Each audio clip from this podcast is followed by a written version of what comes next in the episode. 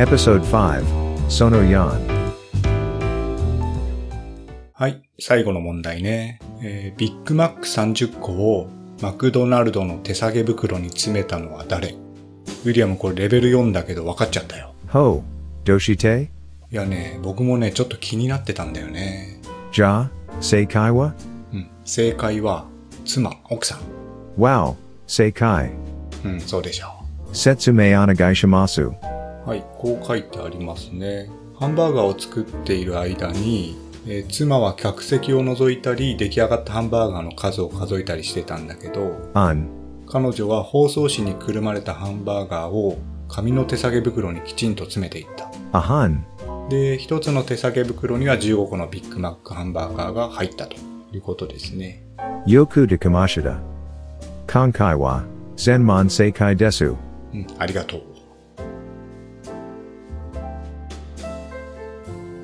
Kanso Corner. Shingo-san. Dodi Sataka? Panya Sai Shugeki wa? いやね、最後の問題だけど、Un. 気になってたっていうか引っかかってたっていうか、Dokoga? 奥さんがビッグマックを袋詰めしたのが、なんかちょっと違和感があったんだよね。Why? なんでだろ？ いや、まず、ビッグマック30個を作る時の作業フローだけど、こう書いてあるんだよね。えっと、学生アルバイトがハンバーガーを焼いて、焼いて、 店長がそれをパンに挟んで、挟んで、 女の子が白い包装紙でくるんだと。くるんだ。 このようにして30個のビッグマックを作っていったわけだけど、最後マクドナルドの紙袋にそれを詰める作業ってのを奥さんがやってるんだよね。Um. They? いや、あの、マクドナルドでお客さんが袋詰め自分でやることってある？Nai. Kana? だよね。Very hungry. Dakara. Haiku tabe ta katandeo. 確かにね。あと、警察が来るかもしれないとかいう理由でちょっと急いでたとかね。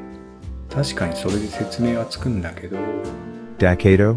や、奥さんってこのお話の中で結構線引きをしっかりしてるじゃない。労働はしないとかさ、ビッグマックにお金払わないけど、コーラには払うとか。Aham. なんかこの袋詰めしたことって、その一線を越えてるような気がするんだよね。なんかどでもいいようなでそれが何を意味するのいや、意味って言われるとわからないんだけど、まあちょっと気になっただけやえいえり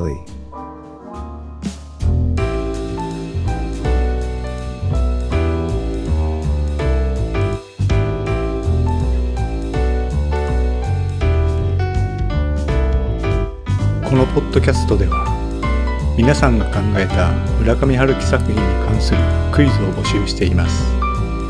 今回の作品でも他の作品でも構いません。よかったら送ってください。それではまた聞いてください。